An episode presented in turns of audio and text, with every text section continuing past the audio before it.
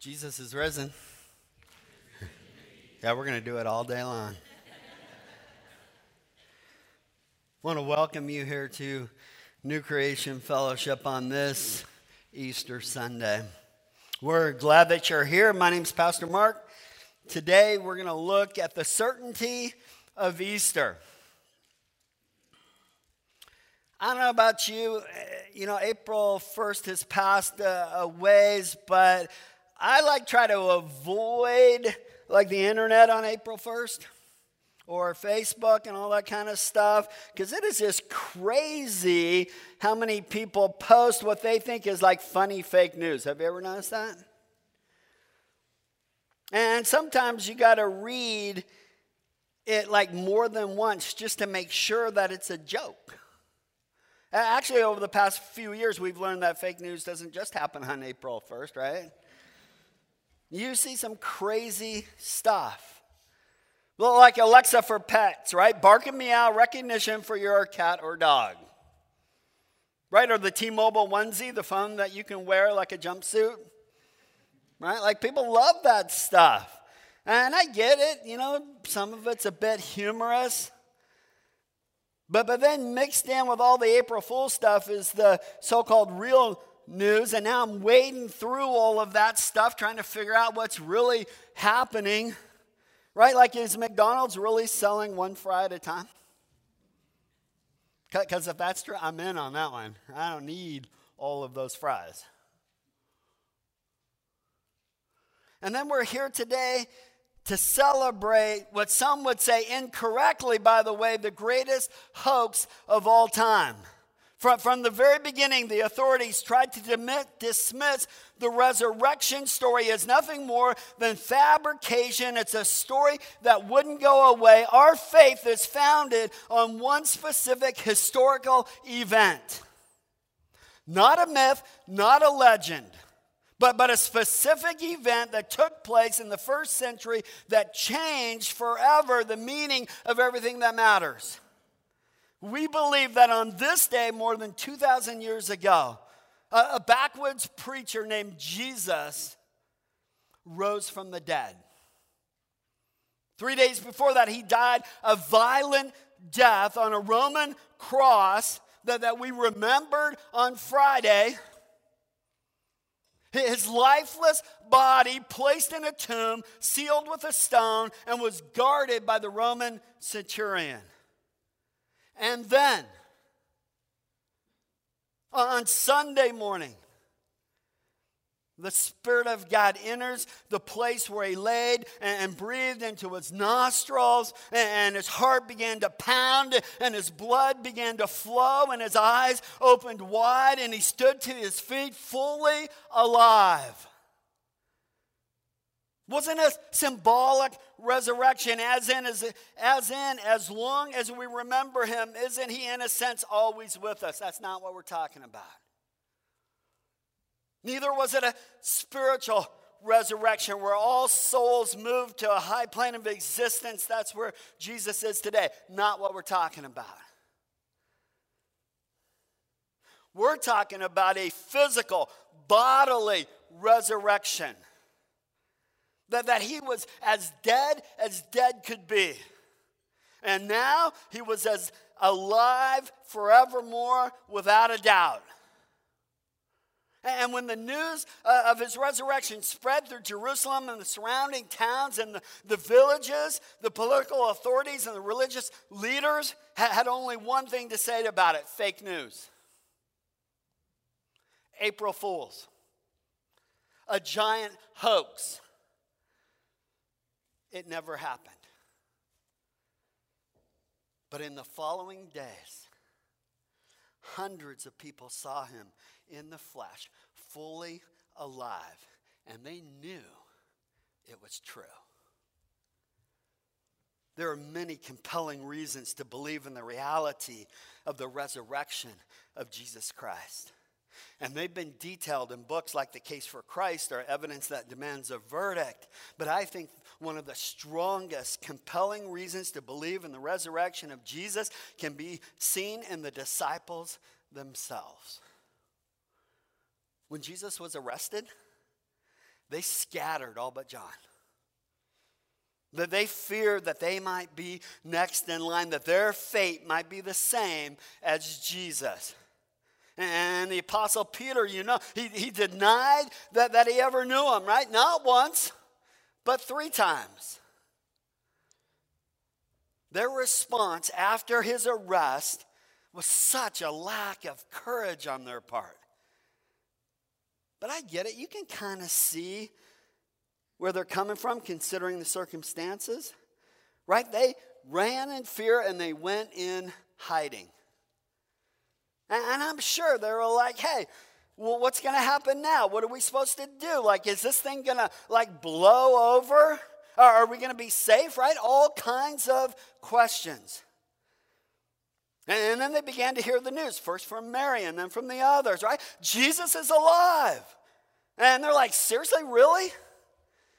He's alive? And you can understand a little bit about what's going through their heads.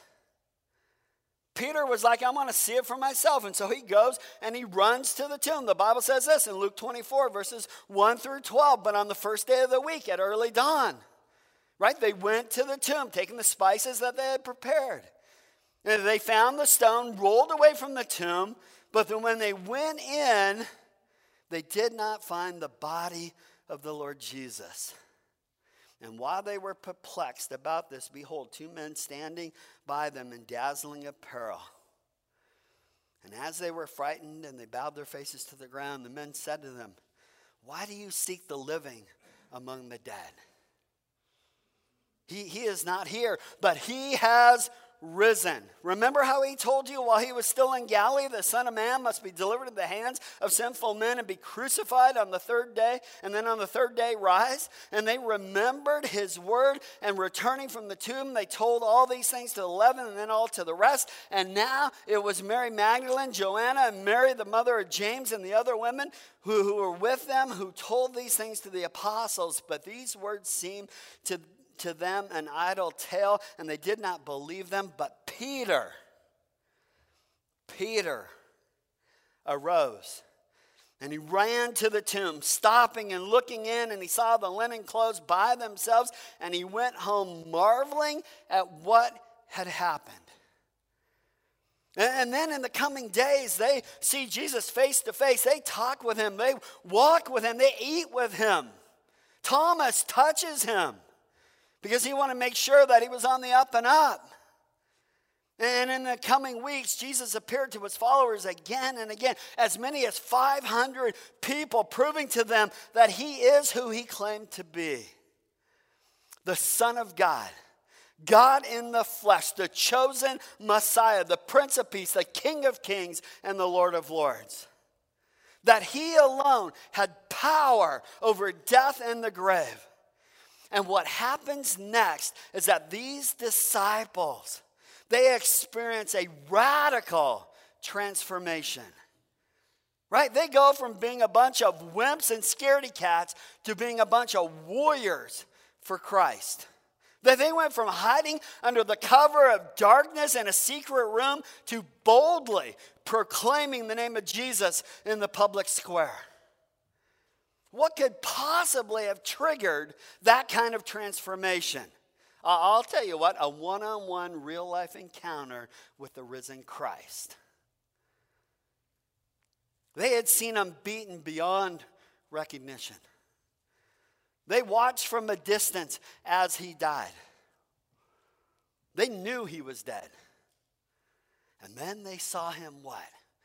Alive again. And it gave them a boldness that they never had before. The authorities said it was a hoax, that the, the disciples stole the body and hid it in order to perpetuate the lie. And that might have been possible if the disciples were able to leverage the resurrection uh, myth into a benefit for themselves. But the exact opposite happens, right? Almost all of them paid the ultimate price for the message that they proclaimed. They paid with their lives. Andrew crucified in 69 AD. James was killed with a sword by Herod Agrippa. Philip, imprisoned in Egypt, crucified 54 AD. Bartholomew was skinned alive, beheaded in India. The one that was known as James the Less, at the age of 94, beaten to death. Simon the Zealot, crucified in 74 AD. Simon Peter, the one who denied Christ, died in Rome under the reign of Nero. And according to church tradition, the story goes that he requested to be crucified upside down because he did not consider himself worthy to die in the same manner as Jesus. Why were these men who once who had been completely paralyzed by fear suddenly willing to pay the ultimate price? It wasn't because of a lie that they made up. It wasn't for a hoax or an April Fool's joke. It was because they had a real life encounter with the risen Christ. And very few people will be foolish enough to give their lives in exchange for a lie. But when you encounter the resurrection up close and personal, like the disciples did, it changes you. There are a lot of proofs that Jesus rose from the dead, and I encourage you to dig deep, discover for yourself what, what the scholars out there say about that. One of the most convincing proofs, I think, is the transformation of the disciples that took place in the following days of the resurrection. See, we believe in a historical truth of the physical resurrection of Jesus. We believe that 40 days after the resurrection, he ascended into heaven and now sits at the right hand of God. And as it says in Philippians 2 9 through 11, therefore God has highly exalted him and bestowed him that the name that is above every name, so that the name of Jesus every knee shall bow in heaven and on earth and under the earth, and every tongue confess that Jesus Christ is Lord to the glory of God the Father. That's what we believe. And more than that, we believe that Jesus is just not hanging out in heaven far away, watching from a distance. We believe that when we're saved, Jesus comes into our lives and he abides with us and he changes us from the inside out. We saw testimony of that this morning. He will wipe away the pain of the past and give you a new life. He will make you a new person, a new creation. He will comfort you in your darkest moments, strengthen you in your weakest moments. He will live with you in, in your heart every step of the way. I want you to know the truth of the song that we sang a little bit earlier that I serve a risen Savior, that He's in the world today. And, and I know that he's living, whatever men may say. I, I see his hand of mercy and I hear his voice of cheer. And just at the time I need him, he's always near. Why? Because he lives. Right? He lives. Jesus Christ lives today. And he walks with me and he talks with me along life's narrow way. Right? He lives to salvation to impart. And you ask me, know how I know he lives? He lives what?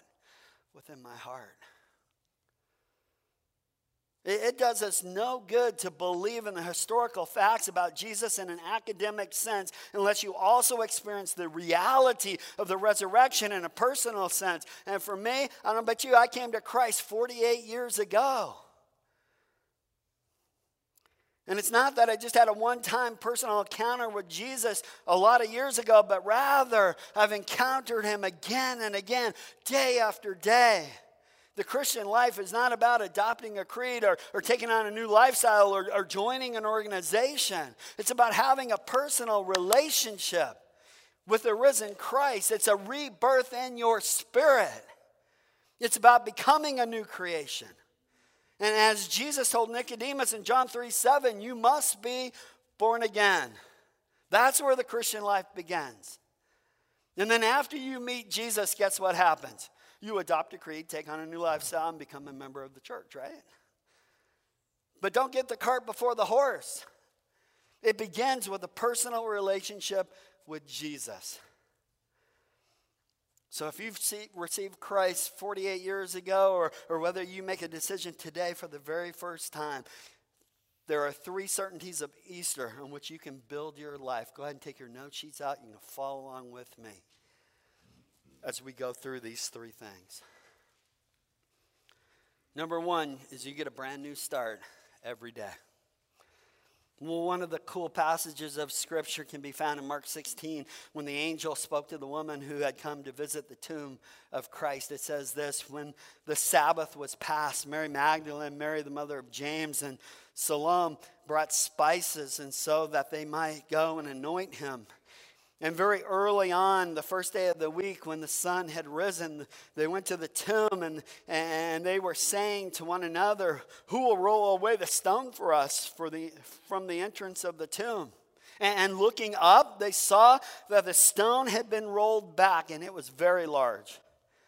And entering the tomb, they saw a young man sitting on the right side, dressed in a white robe, and they were alarmed. And he said to them, Do not be alarmed. You seek Jesus of Nazareth, who, who was crucified? He has risen. He is not here. See the place where they laid him. But go and tell his disciples and Peter that, that he is joining you before Galilee. There you will see him just as he told you. Why did he single out Peter? Because Peter had blown it. He, he, denied that he ever knew Christ in the presence of Christ. He, he was being, as he was being led away to die. And surely his guilt, his shame, Peter knew that for him it was probably all over. Even if the rumors were true of the resurrection, Peter no doubt felt that things could never be the same again. And so the angel said, in effect, go tell the disciples, but make sure, make sure you tell Peter. The resurrection of Jesus wipes away all the guilt of your sin and the shame of yesterday. Why? Because when he was crucified on Calvary's cross, he paid the price for your sins once and for all.